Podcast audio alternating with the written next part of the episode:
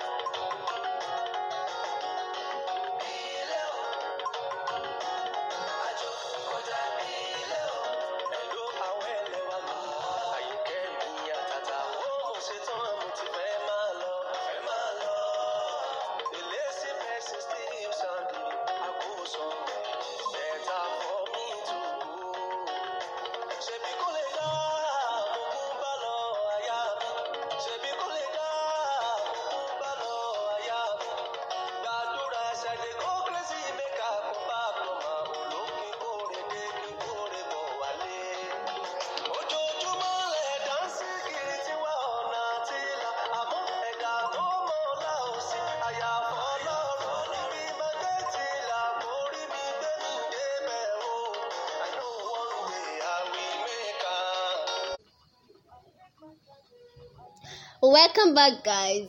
wow, I love this music. It's on point. back to our topic. Are you getting married for the right reason? Hmm. You know, people are allowed to get married for any reason they choose. But are you choosing the right reason?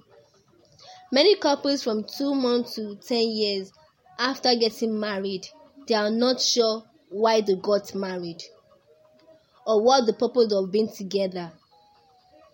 When making the decision to get married, they do not consider the other way if they are compatible.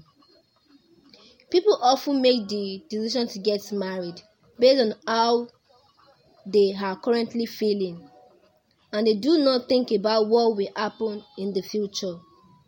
It's really important to consider and think about the purpose to get married reason why reason why most people get married huh making someone else happy